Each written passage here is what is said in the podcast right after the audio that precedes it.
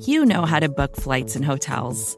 All you're missing is a tool to help you plan that unbelievable travel experience. That's why you need Viator. Book guided tours, excursions, and more in one place. There are over 300,000 travel experiences to choose from, so you can find something for everyone. And Viator offers free cancellation and 24 7 customer support for worry free travel. Download the Viator app now and use code Viator10 for 10% off your first booking in the app.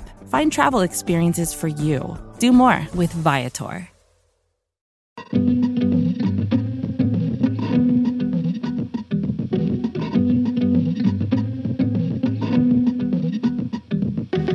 Hello, this is Good One, a podcast about jokes. I'm your host, Vulture Senior Editor, Jesse David Fox. Usually, we have a comedian come on to play a clip of one of their bits and then discuss how they wrote it and how it fits into what they're trying to do with their comedy.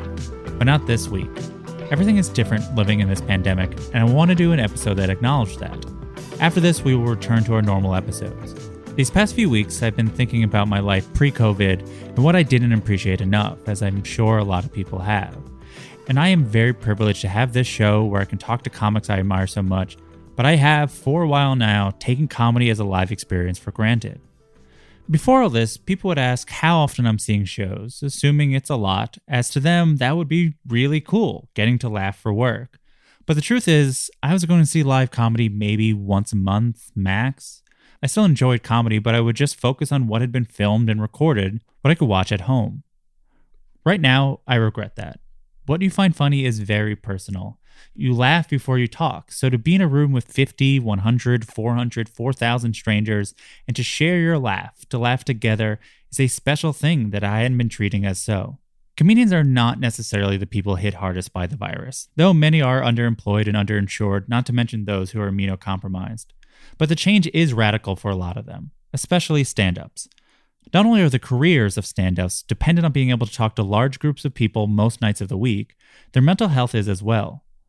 So I spoke to two of my favorite comedians, two of, in my opinion, the absolute best stand ups alive, past guests Roy Wood Jr. and Maria Bamford, about what these past few weeks have been like. I think no one can really, really understand this, but the comedian's job is to articulate the hard to say, so I thought at least they'd help put a finger on how this feels. Unlike a traditional episode where it's one long interview, the show will be in two acts This American Lifestyle. So, Act 1, Packed House. Roy Wood Jr. is a correspondent for The Daily Show, a tremendously good stand up comedian, and the most deliberate joke writer I know. All comedians work on their material, but Roy really works it, trying it out in front of as many and as varied audiences as he can. What happens then when he can't do the one thing he knows to do when something's bothering him? What happens that doing that one thing would actually make the problem worse, as it would encourage congregating large groups in tight spaces.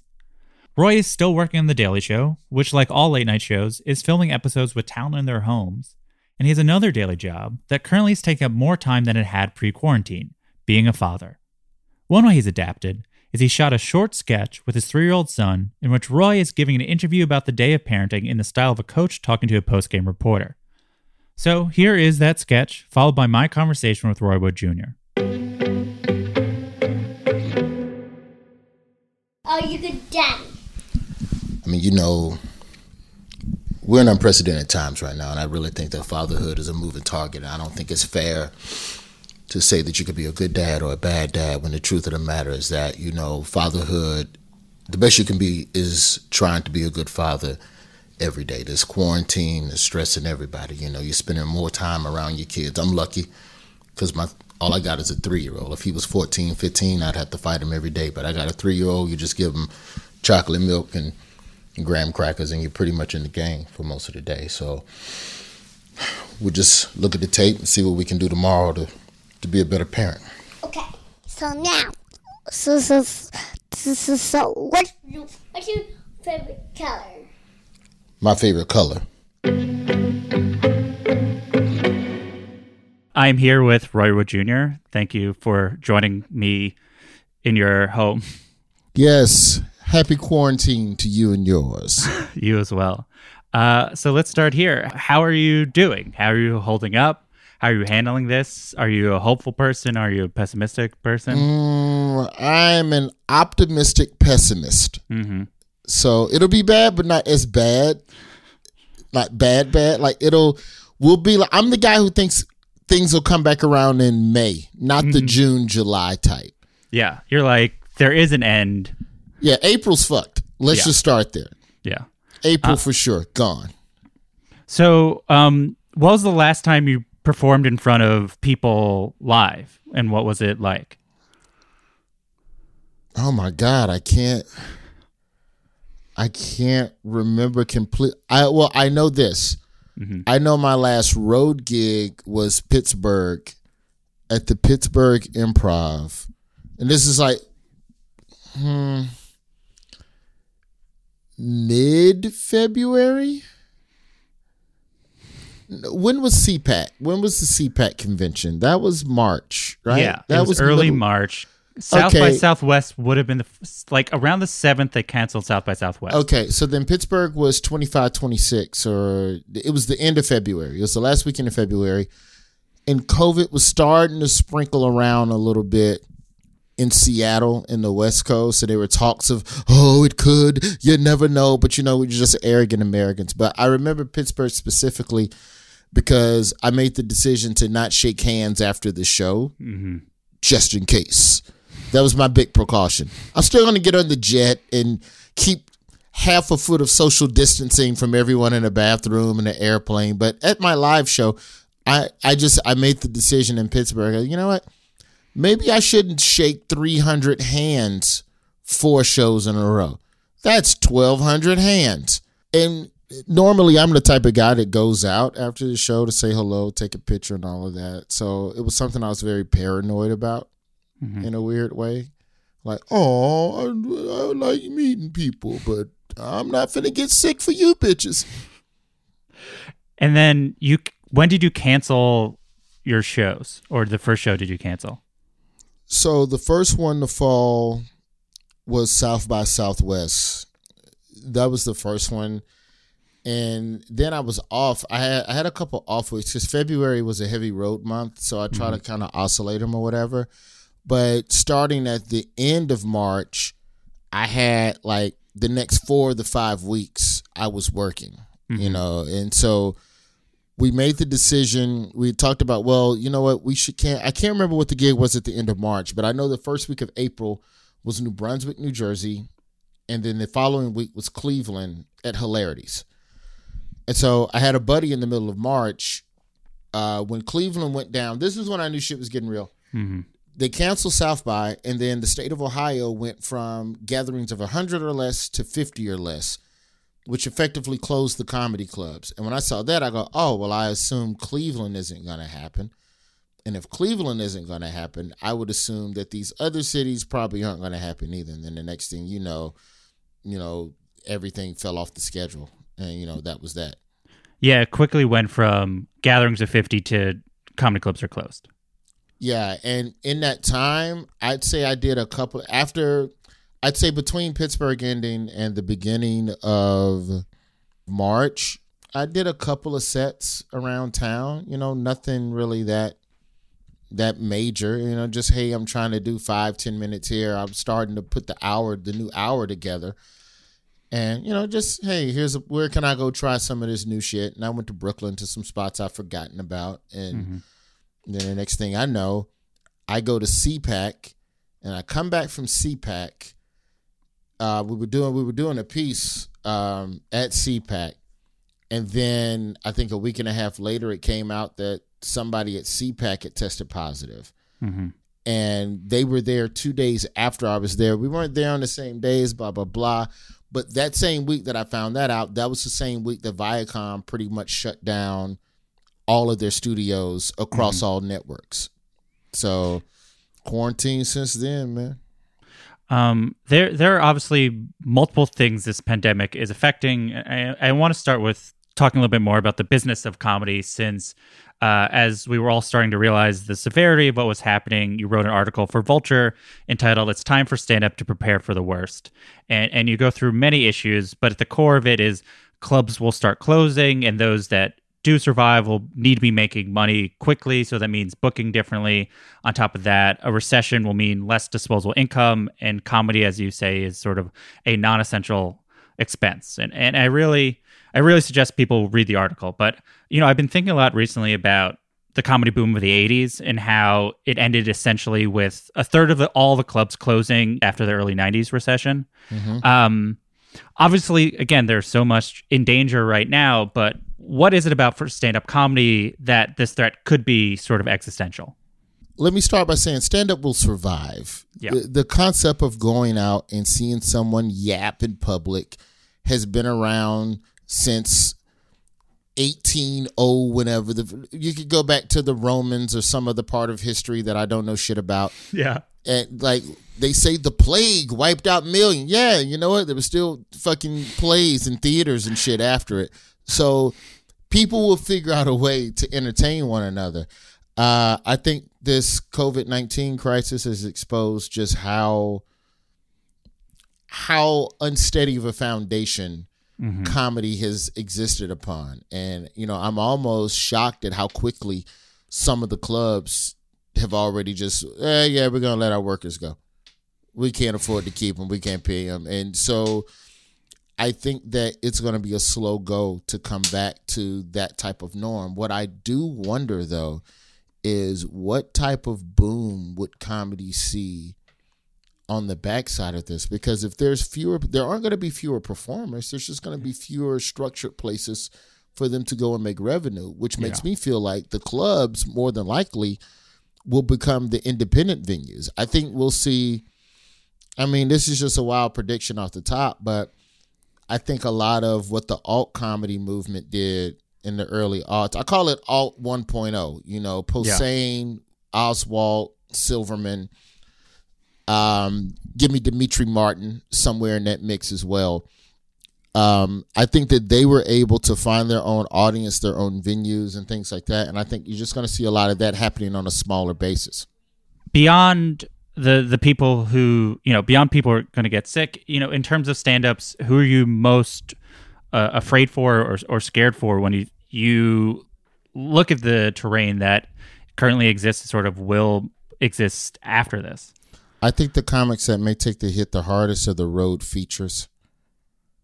I think big city comics, you know, you may have to find a day job or do something else until the club infrastructure comes back in the large markets. But if you're a guy like me, where I started my first nine years averaging 40 to 50,000 miles a year, just driving mm-hmm. everywhere to perform in the Wichitas and the Little Rocks and the, the Knoxvilles of the world you know, there's an entire ecosystem of comics that are out there that aren't going to have those B and C rooms to go play anymore. And they live in a city where there may only be one B room.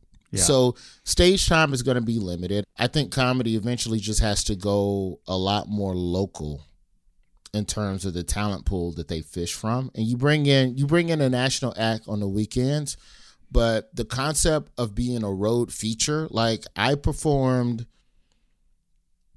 in an average year as a feature act, you know, as a middle, you have an MC, a feature, and a headliner. The, the feature, you're so close to headlining and making more money, you know.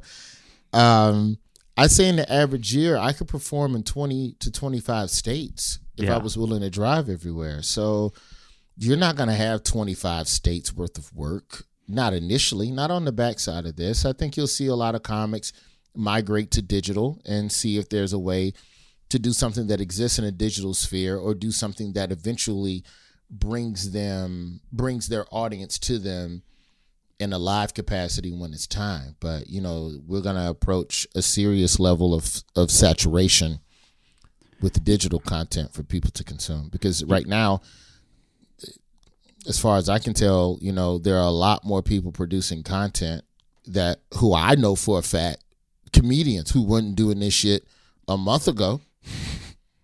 So you got to do something. You got to figure it out. So you know, it's going to raise the bar of separation on creativity as well. Uh, in, in terms always- of what do you mean in terms of people who are more distinct in their creativity Yeah, it's will gonna yeah because a lot of comics are trying to do something now that ten years ago was considered innovative. yeah So you're behind the curve.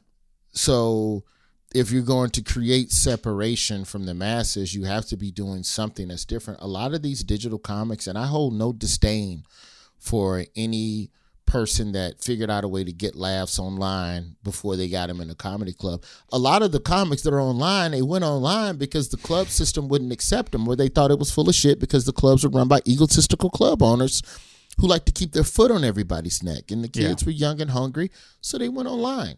So adaptation is a byproduct of struggle. So we'll see how comics adapt. But if you're just expecting to get online now in 2020 and do the same shit that people was doing back in 08 or 2010 or Rogan 1.0, Marc Maron when he was on episode 3, like it's yeah. not it could work. It's just going to take a hell of a lot longer when at the end of the day it's got to be authentic and it's got to be something different. Yeah. So the, the, other component is the people who work for the clubs. Uh, Mike Mike recently spearheaded the idea of tipyourwaitstaff.com. Uh, and it's an Instagram live show you and him have done where you and another comedian talk through jokes you're working on Instagram live as a way of raising money for specific local clubs and their staff. It would be helpful for those who are listening who who maybe haven't thought twice about the staff at comedy venues to hear from you about what these people mean to a comedian like yourself. They are literally the red blood cells of the comedy club experience. Period, point blank, full stop. You know, you come into a club, your ability to pay attention to me and listen to my material only happens because they were flawless with bringing drinks and the food was good and the food came on time. So at no point are you checked out and thinking about where the hell is my food because that's usually yeah. the first thing you're going to be annoyed by. The drink was too weak. Where my drink? My waiter tripping. So if you have someone that's doing that job and working hard and taking care of that, it just makes my job that much easier. And I know that sounds cliche to say, but it is the truth. It, it just mm-hmm. it makes everything a lot easier and a lot more enjoyable. And when you look at like there there's times where you know they're counting on tips and you know they work for less than minimum wage and they make the rest up in tips. So if there is no live show, even if you're looking at the club giving them what they would have made, that's probably based on hourly salary and mm-hmm. not something with tips. And so it's we were thinking, you know, at the time when Birbiglia was talking through it, he, I know he called me, he called John Mulaney. Um, at the time, we were like, well, we'll figure out comedians later. We'll f- give it a few weeks. Something there will be something for comedians, but we know for sure these people are going to be hit first and they're probably yeah. going to be hit the hardest.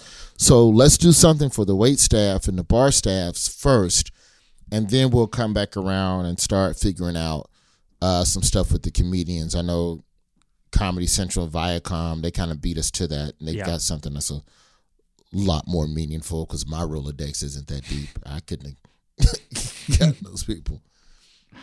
Um, so I want to talk a little bit about writing material. In, in in some interviews, you've contrasted this time to when you were doing comedy on September twelfth, two thousand one, which was you know similarly a paradigm shifting, horrible thing that happened to this country.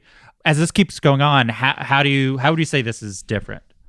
September twelfth was can I laugh, whereas now it's should I leave the house? And when you do leave the house, even now, people are paranoid. If you mumble a cough, do you understand what a cough would do to a comedy show right now? Yeah. It'd be the same as a gunshot.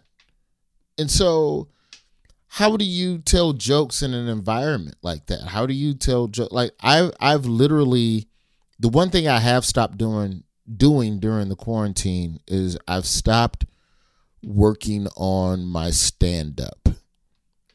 I've I've turned creatively to working on scripts, and there's a book proposal that I want to get done. There's a film I want to write, and I think I'll have more than enough time to get those things taken care of.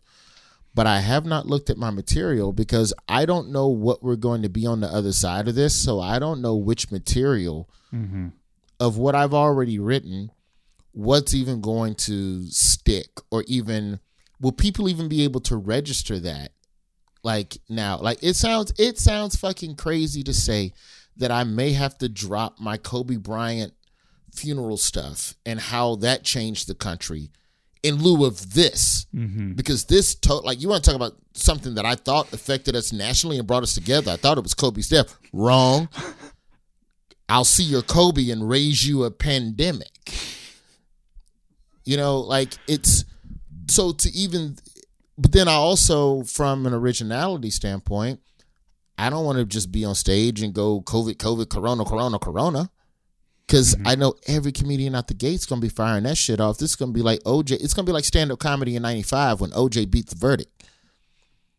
When OJ beat the the murder rap, and then every comedian had an OJ joke. So I almost want to take a step back and just see where the dust settles in society and just kind of exist and live a little before trying to you know open up the joke book again and at that time hopefully some of the material i was working on in pittsburgh will still have some legs and if not you know it is what it is Is this the longest you've been without working on your stand up? Or Yes. will it be?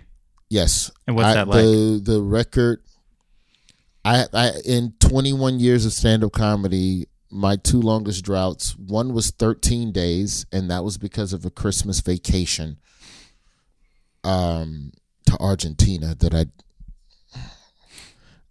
I wanted to go. I just didn't want to go that fucking long. I didn't want to be out the country that long.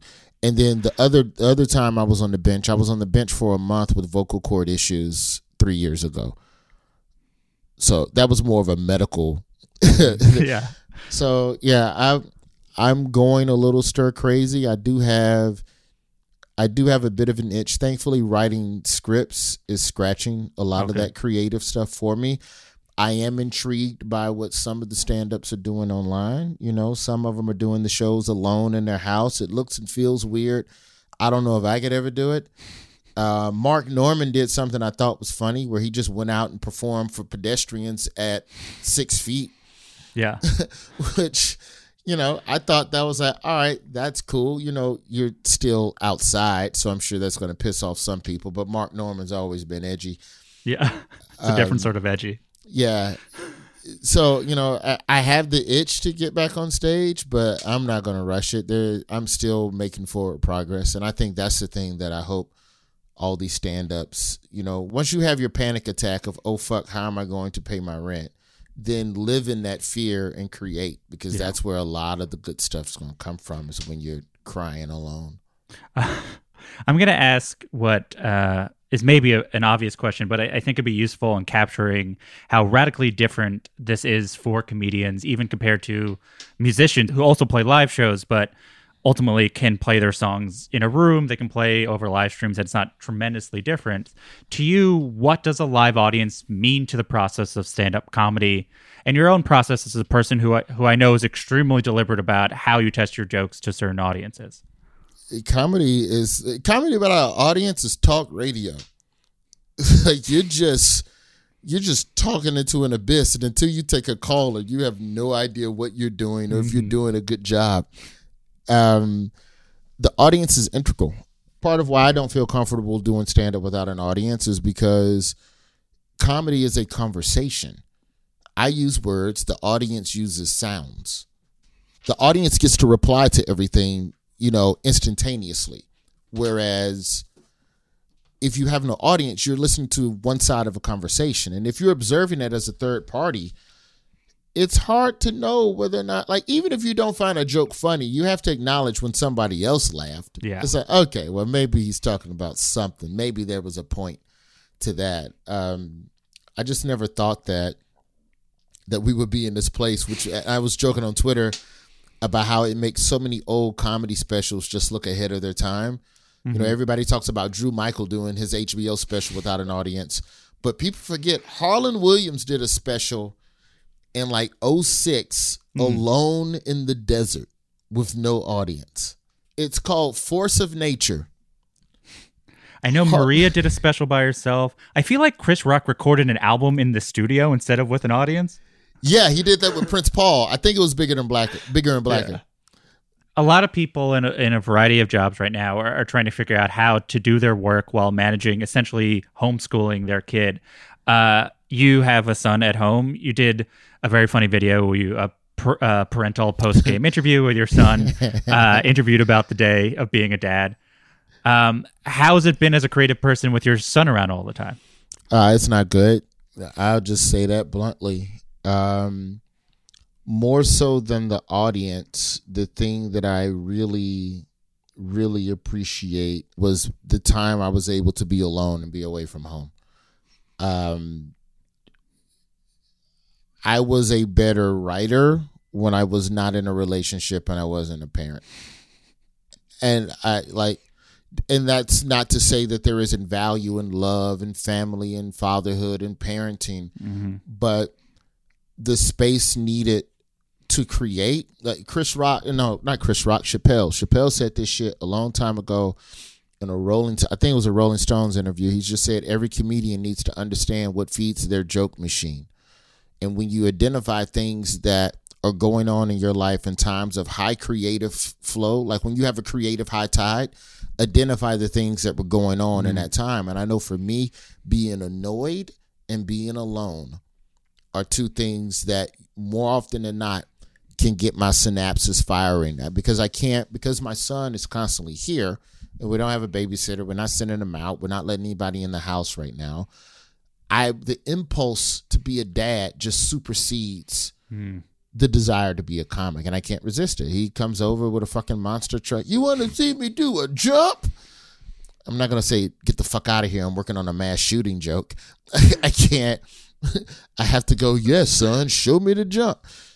and you know, because within that, you just don't want. You have to be careful from a relationship standpoint of just not becoming two people that are existing mm-hmm. in a space. You don't want to ever feel like you're just roommates with your girl and y'all just raising a kid. Like, so what I'm figuring out the workflow is is if I can work between midnight and four in the morning. I'm I'm serious. I can get more done in three hours from mm-hmm. 12 to 3 than trying to do it concurrently from 8 a.m. until 10 p.m. I will get more done in those three hours. So I would rather work overnight, sleep three hours, wake up with him, do everything, then in his nap time, get the rest of the sleep that I'm owed mm. from the night before. So that's starting to become the pattern and you know and, and I also have to be respectful uh, you know to my girl's schedule because i don't she shouldn't have to just sit with them all day too. She's yeah. got her own business. She's got stuff she's trying to do. Yeah. she's trying to do yoga in the living room.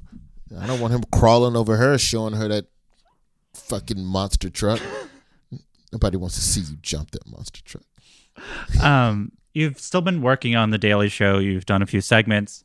Uh why? Not not to say that you shouldn't but but why for you are you doing it? What is the value of it or comedy at a time like this for for you as a person creating it, for hopefully the audience that's receiving it?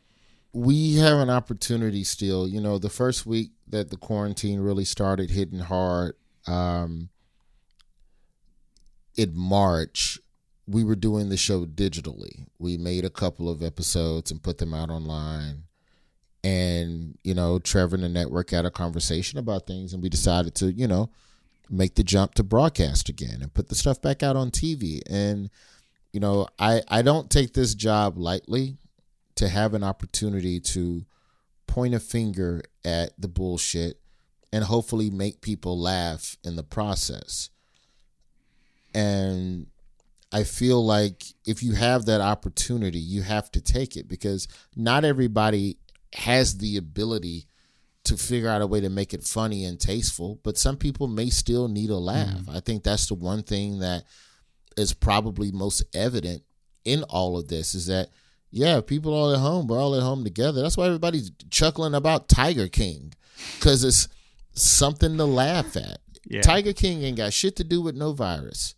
So people still want to be entertained. They want to either escape or learn. You know, I thought it was really dope that we were the first late night show to have Dr. Fauci on and be able to ask some real questions. So you know, I had a conversation over a video conference uh, with a healthcare professional who was explaining to me what was going on with the masks and what's really happening over there with how our healthcare employees aren't getting the equipment they need.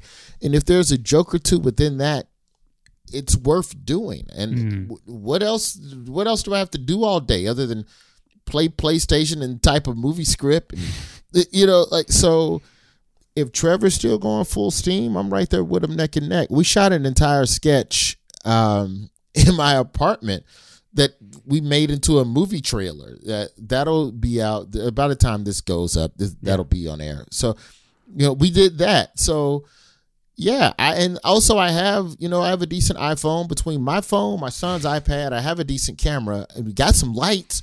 Yeah, I can shoot something decent decent enough over here. So shit, why not? You know, it not everyone has the audience. Not everyone has that opportunity. So to just to just throw that away because we're in quarantine, nah, I don't want to do that. Why create comedy? Is it is it hard to do when all this is happening? Is it just um rewarding for you to do it? What is the feeling that you're getting from just I, from process? I think I think comedy is my therapy, and I think every stand up that does stand up and entertains most creators across all genres, I believe it's a form of therapy for them. A lot of the time, this shit ain't for for y'all; it's for me. Yeah, and you know the audience just gets to observe. I think if comedians specifically weren't able to create, I think there's a real fear of what could happen to us or what this could become. Yeah. You know, what do you do with that? With you know depression or anxiety or you know there's some comics with PTSD and you know like that's this is their outlet. So just being able to create in any capacity is better than just sitting and twiddling your thumbs, even if the video only gets three or four hits. Like when I did that video with my son, you know, that was just me having a conversation with myself about how parenting your kid all day is so exhausting. There should be a post game press conference about it. And then a light bulb went off in my yeah. head, and I just set up my iPad and I just uploaded that online, just dicking around. Like that wasn't something I gave a lot of thought to. And then it just connected with a, a bunch of parents started reaching out. Man, I tell you, man, stay strong. And I'm like, uh, all right, I didn't know that that qualified as a cry for help, but I guess maybe it did. Maybe it did. Yeah, I don't know, but it was it was funny, it was relatable, and I felt like there were other people out there that were probably going through the same thing, and I was right, and it did like a million views in a day. Yeah. So okay, well, let's just keep creating. This this is a learning process for everyone in so much as figuring out how to be a person in this situation but also i imagine for people trying to create it's it's it's it's just trying to figure out what works. And especially this is a sensitive subject. A lot of people are are are dying or getting very sick. What have you learned about doing comedy about it? What what works or where the line is I found that the safest comedy is within our lawmakers mm-hmm. and within people that are not taking heed to the warnings. I think that's like like an easy target isn't it, it, to me it's never anybody with covid but the pastor in florida who refused to close his church all right there's probably some jokes there about that guy and what kind of person this is and him unknowingly or ignorantly mm-hmm. you know exposing members of his congregation to something that we don't know a lot about, you know, yet. And I think there's always going to be humor somewhere within the outer orbits of an issue. If the sun is the center of the issue and nothing about the sun is funny, there's probably some jokes around Mars and Saturn. Mm-hmm. You can dabble in, and if you're if you're an edgy comic, if you're a Normand or a Jeselnik, you're probably around Mercury or Venus but nobody touches the sun. The st- you know what? I take Did that you back. come up with that just now? That is yeah. very good. Jeselnik would touch the sun, but just yeah. with his fingertips, just enough. And it wouldn't be blatant, and it would be a joke. It wouldn't be something where I'm just saying something contrarian to get you riled up. Yeah. There's still a joke. For as long as there's a joke in there, you know, it's all fair game. But you know, I think the the other issue with with Corona, man, is that the line is going to constantly change as more people die. The less people they're going to be out in the zeitgeist that want to hear your fucking Corona joke. Yeah. You know, there's going to be, you know, like there's always the like the easy joke is the weight loss joke. That's one I've seen for the last two weeks on various social media, not even just from comedians, just from regular people. They say Corona, you lose 15 pounds. Shit, if I catch it twice, I'll be back down to my playing weight. Okay, ha ha ha. Yeah. That's fine. But a month from now, when 200,000 people are projected to have died, Yeah. you're not going to have as big an audience for that I hope I catch Corona joke. Yeah.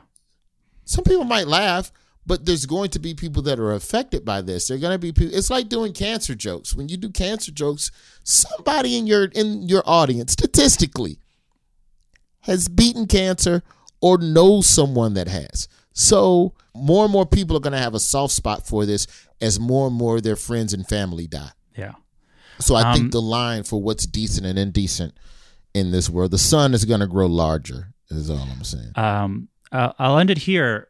When you picture yourself performing again on stage, uh, what do you see? Where are you? Who are you performing in front of? What will what will you hope it be like? Uh, I can almost guarantee the first show is going to be a fundraiser of some sort.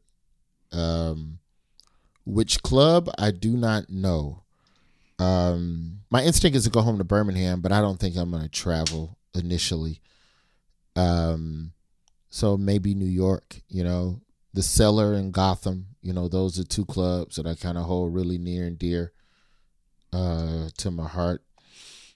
Um, I don't know, man. Um, I this is gonna sound crazy. I don't really want to be the first comic to get back on the road and get in these rooms. You know, I kind of want to see where the game is going because also I'm gonna have to get my legs back under me, and Yeah. I'm not anxious to get back on the road. A lot of my road dates that I had booked for April and May, we've pushed to June. I don't have anything on the calendar before June which is when they're projecting that we'll kind of start coming out of our shell again. And those dates are on the book, so I'm gonna have to go do them. But I have no clue what the fuck I'm gonna talk about. You have to acknowledge this crisis, Yeah.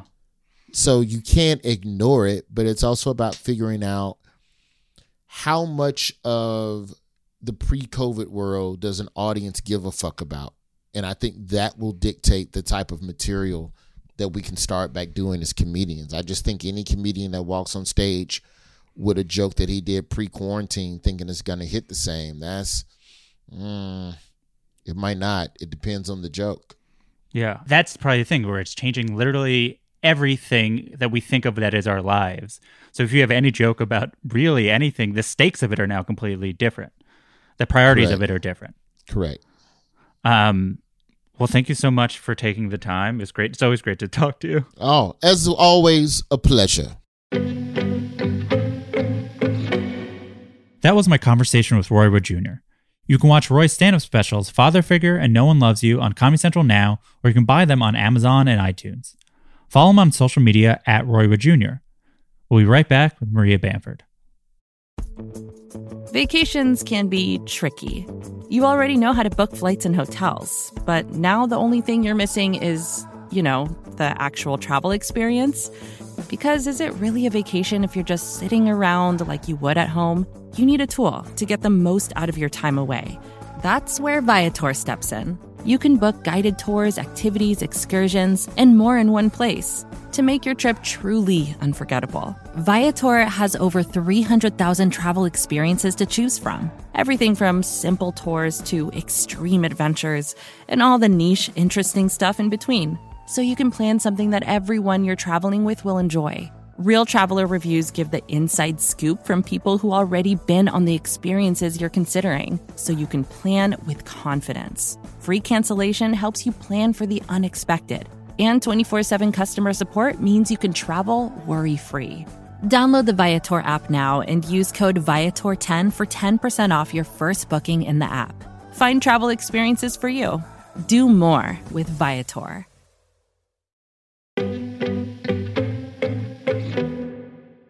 Welcome back to Good One, a podcast about jokes. This week we chose a theme and put together different kinds of interviews on that theme. Act 2 is This Thing On? Maria Bamford has been doing stand up for over 30 years, and though she has never dealt with a situation like this, she has spent her career figuring out non traditional ways to do stand up. After a mental breakdown that led to her moving back home to live with her parents in Minnesota, she filmed an acclaimed web series, The Maria Bamford Show, in her bedroom. She has filmed specials without an audience or with just her parents in the room. Before the quarantine, she'd even invite strangers to coffee and perform just for them as a way of working on new material. All the while, she made a name for herself by talking about subjects others wouldn't talk about or weren't able to talk about in public. It might be fairly common for comedians to talk about mental illness on stage in 2020, but when Maria Bamford was first discussing her struggles with bipolar disorder and OCD, it was revolutionary and, and it helped people. Considering all of this, unsurprisingly, Maria is one of the comedians who adapted to the pandemic and social distancing most quickly. She's doing two things which we discuss in our conversation. The first, which she calls Help Me, Help You, Help Me, is essentially an hour private online counseling session she does every once in a while, offering to help whoever needs it with whatever they need. The other thing is she's doing daily stand up shows over the web conferencing service Zoom. Because it's not really possible to get the levels to work to handle the sound of laughter, the entire audience is muted. The result is Maria is performing 30 minutes of stand up to complete silence and a grid of smiling faces. It's not like anything I've experienced. I, I recommend it. She's doing it every day, 3 p.m. Pacific. So here is my conversation with Maria Bamford. We had some technical issues with her microphone, so sorry for some of the audio glitches you'll hear. It's a pandemic. I hope you'll cut us a little slack. Uh, so I am here uh, virtually with Maria Bamford. Thank you for joining me. Thank you so much for having me on the show. Um, let let's start here. How are you doing? How are you handling this? Are- I was doing great at first. It was a introvert's paradise, and then I I've kind of fallen off some sort of wagon. I just went to the drugstore yesterday and bought Easter candy, and there are only two individuals in our household, so yeah, you can only. I just had a I had a chocolate egg for breakfast. Is what I'm trying to tell you. That with the diet coke, a scoop of peanut butter, and some raisins. Um, so there's some healthy stuff there. I'm Yeah. not I'm not a fool. the the last person I talked, I interviewed, um, as the pandemic was really ramping up, was Marc Maron, and we were talking about how people who suffer from anxiety, and for that matter, certain comedians, as sort of observers and catastrophic thinkers, are prepared for things like that. Do do you think that's true? Do you feel e- equipped in at least some ways for this? Well, the funny part for me is just that you know having all you know, OCD, lots of anxiety, fear, you know, and then when you call your therapist, and they're like, "No, you're right. No, it's it's bad out there. There's bo- there's corpses stacked stacked in churches," and you're like, "Wait a minute." I thought you aren't I supposed to breathe in through my nose and then feel the warmth of the air through my mouth? No, shut it down. So um that that's hilarious um but the one thing is that i'm grateful that i'm on meds that are you know have all the shitty side effects boo uh but i am stable and i think that really helps a tremendous amount my husband and i are both on the bi bipolar spectrum and you know have to kind of w- watch that i'm great yeah i'm grateful just to have Yeah. some sort of uh, mental stability because I think it's it's pretty easy just reading the front page of the New York Times. It's like with thousands, thousands have died, yes, and then those.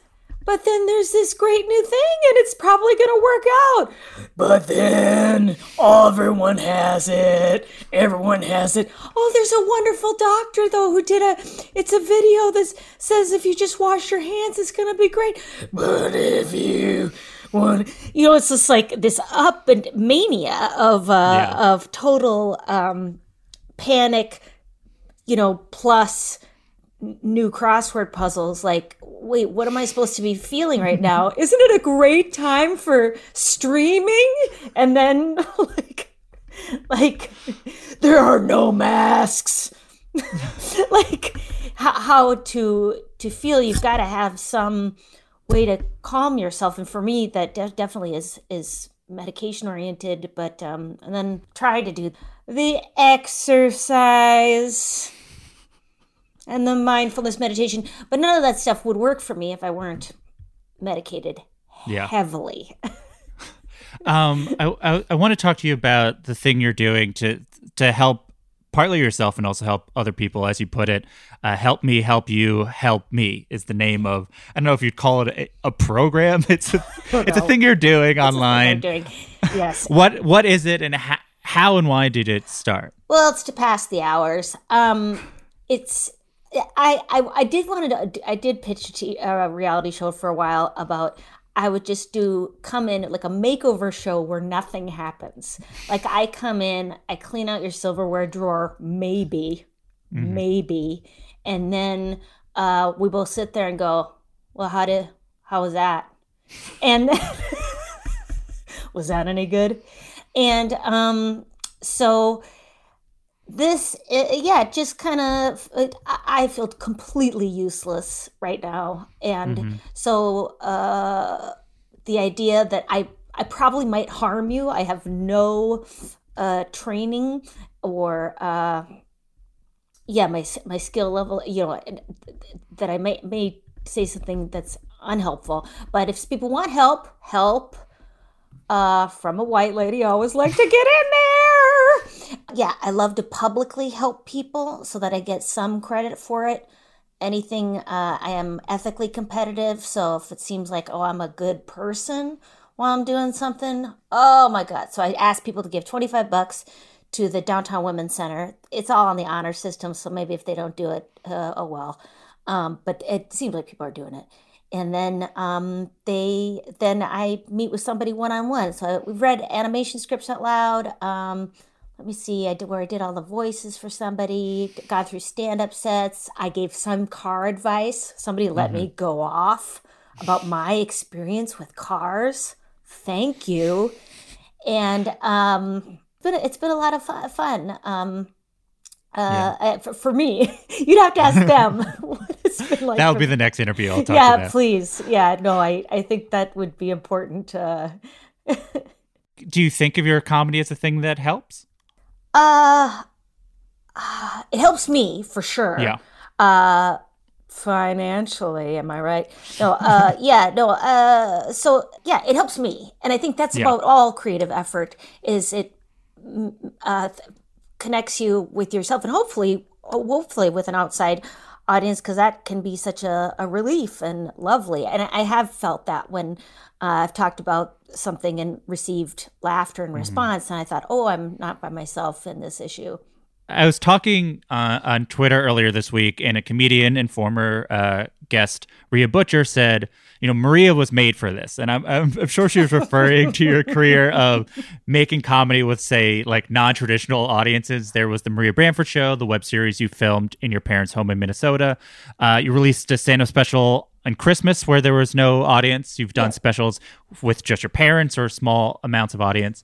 Yeah. Um, before we get to what you're doing now, just as background, what has driven this sort of formal pursuit of performing comedy with such a sort of radically different relationship to audiences and laughter than almost every stand up? Uh, I don't know. I, I mean, t- t- yeah, I've I've always been more of a theatrical act, and I, I've I've always been an introvert. So the way I've rehearsed my stuff has always been by myself, and um, then with a lack of. And I always forget the word for this, which is hilarious because it's the word for striving when you want something to uh, Ambition? achieve. Ambition! I always forget the word for it Yeah. uh, ambition, lots of ambition. I I need to have different ways to get myself to do it. So Yeah. that was so doing shows for one person where they show up and I've said I I show up is definitely a, a way where I get a witness and uh, some yeah sort of uh structure around getting myself to rehearse. But uh, the one, one yeah, it just felt natural to me because I think that's what I've always done. I haven't been uh, a comic who who does a lot of crowd work. I love crowd work as a crowd member. Oh my Yeah. god, I wish I could do it. I am terrible at it. Um, I for whatever reason I grew up in northern Minnesota in the 80s. Uh, I don't know what that means, but just that I'm not very comfortable sp- speaking over people, talking back, uh, having any conversation beyond a quiet, supportive listening, which uh, makes for poor r- riffs. the riffs aren't it- there. Are you? Do you feel like you have a different relationship to the amount of laughter you, you need to receive? Uh, yeah, yeah. I don't because if I think it's funny, that's the most important person because I'm gonna have to say it a thousand times. Yeah. Um, I of course I miss. I've been doing these Zoom shows, and I do miss hearing the laughs of people. I mean, it just there's there's no substitute to hearing that live, and I'm sure when we go back to doing uh, shows with people, you know, it'll be a rude awakening or very exciting to Yeah. hear. Oh my gosh, that, that's what people find funny, or or that's what's doing well. Um, because now, yeah, I'm definitely in a bit of a vacuum, but I think I'm also as a comedian, I'm also in a bit of a vacuum, like just in terms of you perform for people who only like your kind of stuff now, which is a great thing in that it lets you have a career as a comedian. But on some level, I'm sure it could be said that I am not sharp as a comic because I can't perform for a whole bunch of different types of crowds. Yeah. So currently you're doing daily shows at 3 p.m. Pacific in front of a, a muted Zoom audience. Muted Zoom. Muted Zoom. How how quickly did you think to do that? What was the thinking? Why Zoom? Uh, I'm in a jillion 12 step programs. Can't tell you which one. Uh, uh, but, and so they started doing those immediately. So I was like, oh my God, I could totally do this. And it was, uh, and it's free and it's less, uh, you know, for less than 100 people. And, and, uh, yeah. And I'm, I know other people were doing it when I, but, but I, I think as, as soon as I thought of it, I, I did it because I, I just thought, um, yeah, I need to have a way to get myself to keep rehearsing it and and not make stand up into this special thing that I'll ha- haven't have done in months. Um, which, as at least in my head, as anxiety goes, I go, I can't do it anymore. Never mind, you know, and that builds up into some freaked out um, uh, situation. So just Yeah. yeah. So what did you expect from the Zoom show and what has surprised you? Uh, let me see. I totally did want to hear laughter, but then, which is the same thing that happens on online 12 step groups or any Zoom meeting, is that people forget their mics on, a baby's the thing, they start a fight with their spouse, and you're like, hey, hey guys, get everybody, you guys. Um, so, um, but lots of lovely comments. People will, it's funny because it's kind of a different kind of heckling in the chat room. Yes, where, exactly. yeah, where they'll they'll tell you punchlines to to Yes. the joke, um, their own thoughts, which are great. Some of them are great, um, and or I really enjoy. So uh, that's been kind of fun. Um, but it also does feel like heckling. Um, so I try. It's the type of heck it's the type of helping heckling. You It's a like help- the type of person who's like, Oh, I thought of a funny thing, I'm giving to you. Yeah yeah it. and then but they're yelling it out after they've had a glass of wine like three minutes too late and Yeah. um which i love i love that people are having a good time and yeah yesterday was the first time i shut down the chat room because it seemed like other people were getting stressed about it that because I'm doing the same show every day. So I'd seen the material before, we're kind of um, leading on punchlines or whatever. So uh, oh, I don't know. What are you going to do? Tip your wait staff. Come on.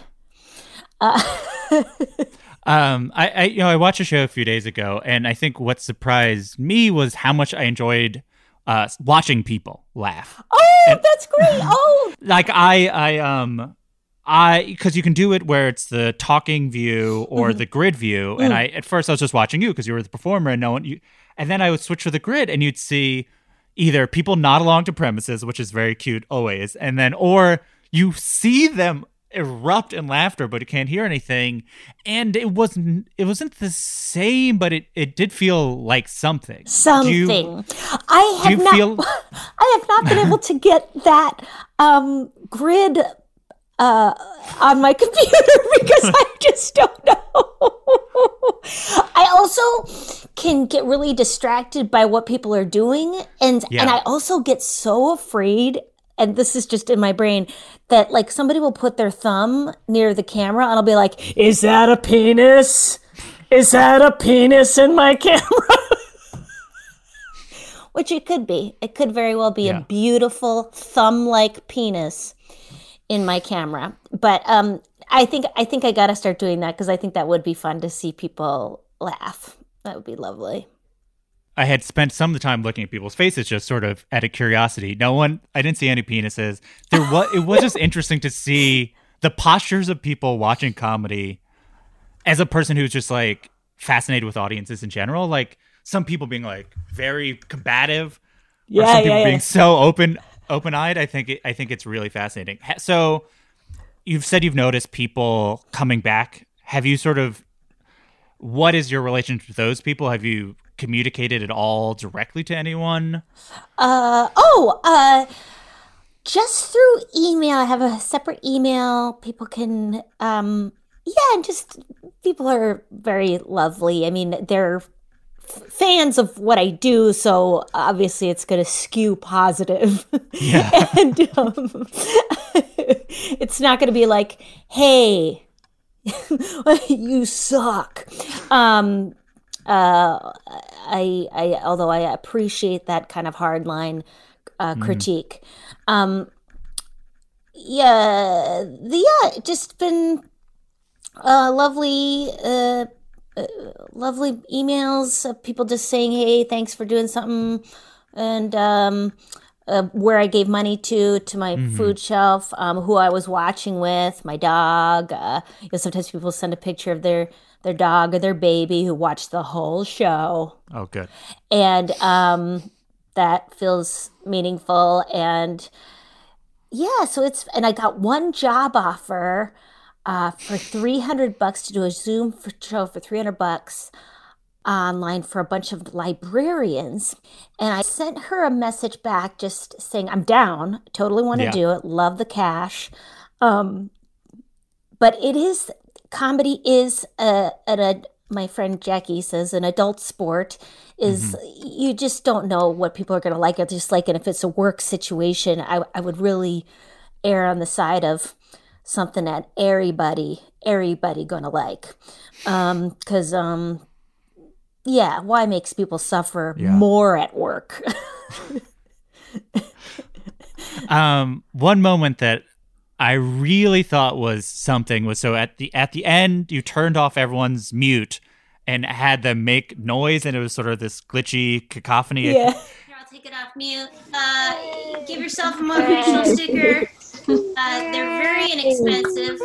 Um, and, uh, I, You know, for me, I I like almost teared up. What was it like for you to hear this sort of like weird? It's like everyone's cheering, but it's it's it's fractured. Oh, um, oh, it's just lovely, lovely Yeah. to hear all the little, and I just wish I could see every single person's little face and see where they're calling from and like, uh, see, you know, hear about their lives. And I think that's what I've been doing with the help me, help you, help me, because it's mm-hmm. kind of like being able to talk to an audience member afterwards and, um, feel you uh, because otherwise I, I just yeah I get I get a little overwhelmed at the uh, so when I when I started putting out that help you help me then people were like you should put up a scheduling software so that people can sign up for hours at a time. And I'm like no oh yeah no one person at a time every maybe three days Yeah, I think that's enough. I want to talk a little bit about material. Ha- has doing the show this way without being able to hear people no- noticeably affected any jokes you've been working on? If so, how? Uh, well, yes. I mean, for sure. People, I, I, I was writing a. It was there's a scene in a different uh, one story about uh, this kid at Harvard asking me, um, yeah, or just saying, I just don't know what I'm gonna do after I graduate. And before I had written it, one way was saying like, Hey Harvard, hey, uh, don't complain down to the hobo. uh, you're you went to fucking Harvard. What? What's this is so bizarre. So, and this time somebody said, "Hey, what if they were actually genuinely ha- asking for help?" And I wanted to make it clear that in that reality, it was odd.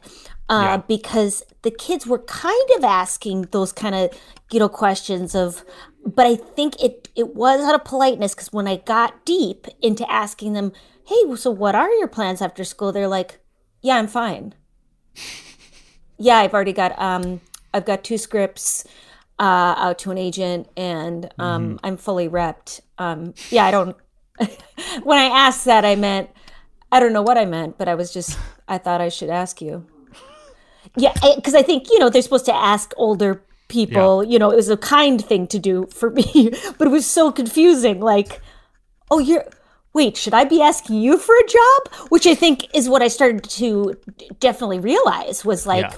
you are the future of show business, and um, so so stuff like that. And that was from a comment somebody made. Oh, interesting. Um, Have you noticed not having to worry about like uh room tightness, like uh that peop the idea that people if there's certain subjects that might be uh, Yeah. not edgy but sort of like more complicated. Yeah, I I am not paying attention to it at all, which Yeah. is is frightening. Like, because I go, oh, it's easier. I, I think, yeah, I just I don't want to obviously um, talk out of turn about something I don't know anything about.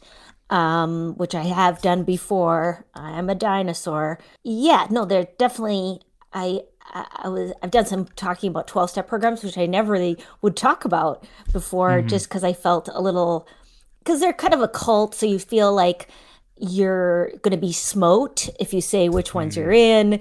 And um and yet they're so funny. I mean they're such they're so funny those groups. And um so anyways but I've been felt totally free to talk about them because I'm not getting any room Yeah, confusion or or you know yeah either people don't know what it is or don't care or yeah i just don't hear any feedback so it's just all what i what i want to talk about which Yeah. I, don't, I don't know if it's good or bad um i'm not sure Have you been doing material about uh the pandemic or the, the virus in general? um just uh yeah just some the personal stuff of like my mom uh is quarantined with us and she asked me, honey, when you go to the grocery, could you pick up a pint of fresh organic raspberries? And then I'd like to have a full quart of Chobani, C H O B A N I, Chobani,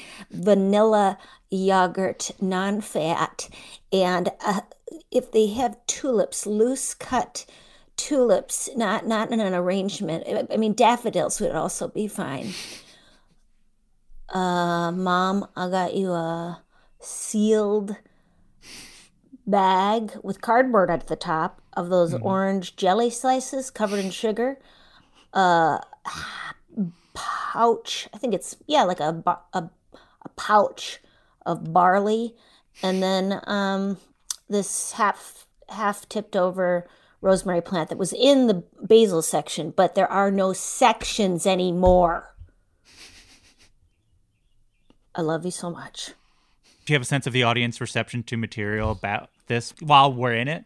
Um, Is uh, y- yeah, I don't, no, I don't, I don't have any perception. I don't know. I don't know. Um, you know, beyond what people have written or Yeah. a thumbs up or hearts, if you're on Instagram, the hearts, um, it's inconvenient at the very most. It's just inconvenient. It's not, it, but it's it's not heartbreaking. It's just sort of like, oh, this is this is new experience, and, uh, and I think I'm I, I, I I realize how grateful I am for uh, going out and uh, extroversion and uh, being in in nightclubs.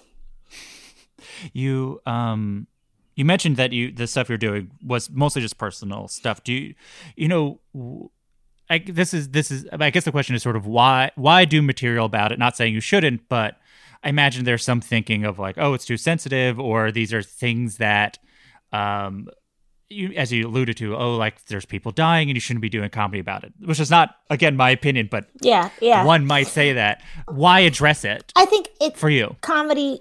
It's also entertainment. It's subjective. If you don't like it, turn it off. If you don't Yeah. like it, shut it down, mute it.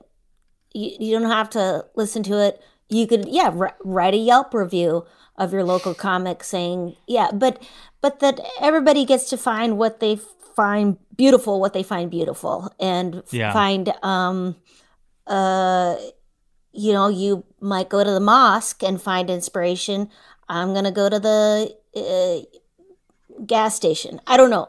For me, I have my own things about talking about uh, stuff. So I, uh, you know, there's things I might be uncomfortable about talking about, but I don't think that means other people shouldn't talk about them if, Mm-hmm. Yeah, yeah. if they are down, if they're, um, and and I'm also I'm not a believer in you know what's funny, you know what's really funny.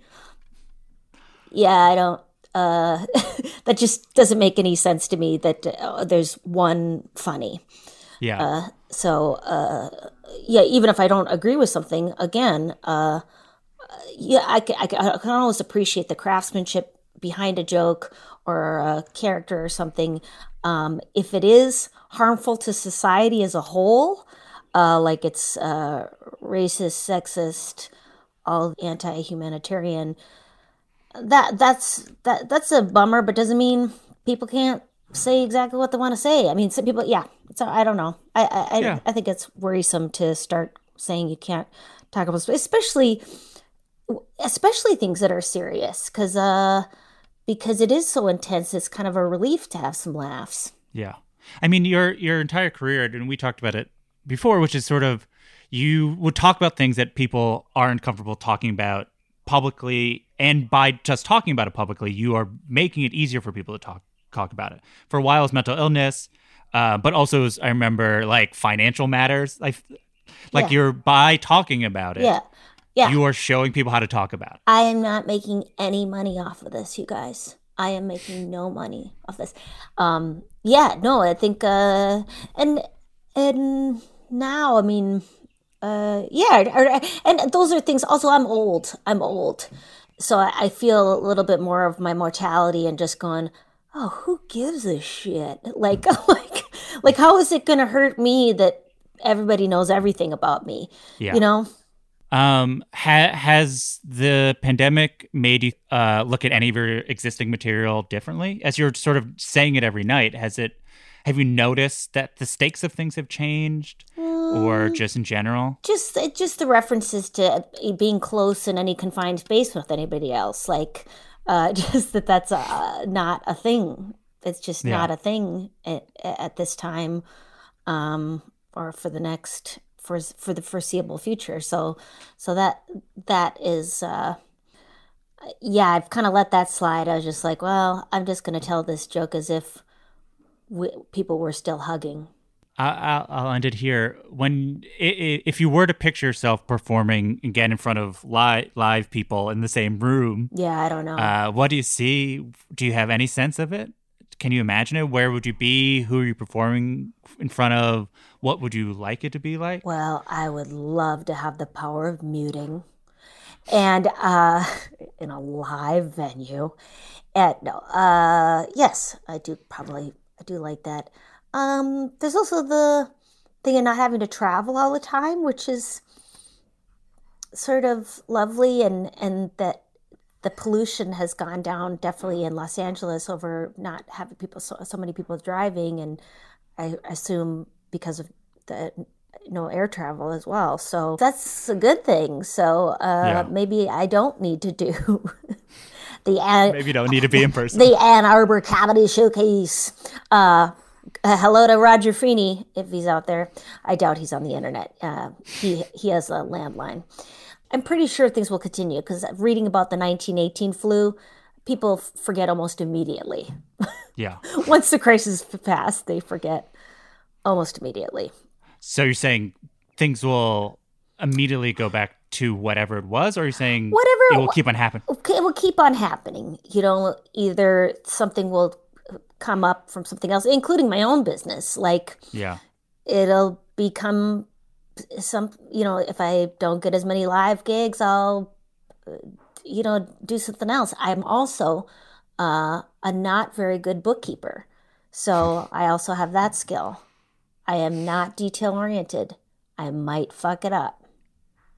Do you think first time out of the gate you're allowed to talk to people again? You think it'll be one person, or do you think it'll be a crowd? Uh, probably. I think I, I will be delighted if people are able to meet f- for a crowd. Um, but it might be an actual person because I there's my coffee shop down the street. That's the other great thing about one-on-one shows. I just walk down the street, and it's cheaper for me to perform uh, down the street buying someone a full meal than it is to valet park in Los Angeles. so, sure you don't want a to-go bag because uh, you could get something more expensive. Um, but yeah, so uh, I'll be I'll, I'll be delighted. I think that'll be really exciting, and I'm sure everybody will feel the same way. Just to be so exciting. Yeah. Well, thank you so much for doing this. It was great talking to you. Okay, thank you, thank you so much. Thank you. That's it for another episode. You can purchase Maria's latest special, Weakness is the Brand, on Amazon and iTunes, or watch her previous one, Old Baby, on Netflix. Follow Maria on Twitter at Maria Bamfoo and on Instagram at Maria Bamford Comedy for links to our Zoom shows. Good One is produced by myself, Jelani Carter, and Art Chung. Gautam Srikishan engineered part of this episode and wrote our theme song. Write a review and rate the show on Apple Podcasts. Five stars, please. Email any comments, questions, or laughing around suggestions to goodonepodcast at gmail.com or tweet us at goodonepodcast. I'm Jesse David Fox, and you can follow me at Jesse David Fox. Good One is a production of Vulture and the Vox Media Podcast Network. We'll be back next week with David Wain. Have a good one. Why do you run? Why does anyone? I always thought that runners loved running, and that's not the case. Most runners hate running, but they choose to do it. In the new docu-series Running Sucks, brought to you by Team Milk, Abby Ayers learns why women runners everywhere are driven to go the distance. It really is about taking my power back and proving myself wrong. Team Milk is about fueling women's performance and helping them along their marathon journeys. You can sign up now for the inaugural Every Woman's Marathon taking place in Savannah, Georgia on November 16th, 2024. Learn more and register at everywomansmarathon.com.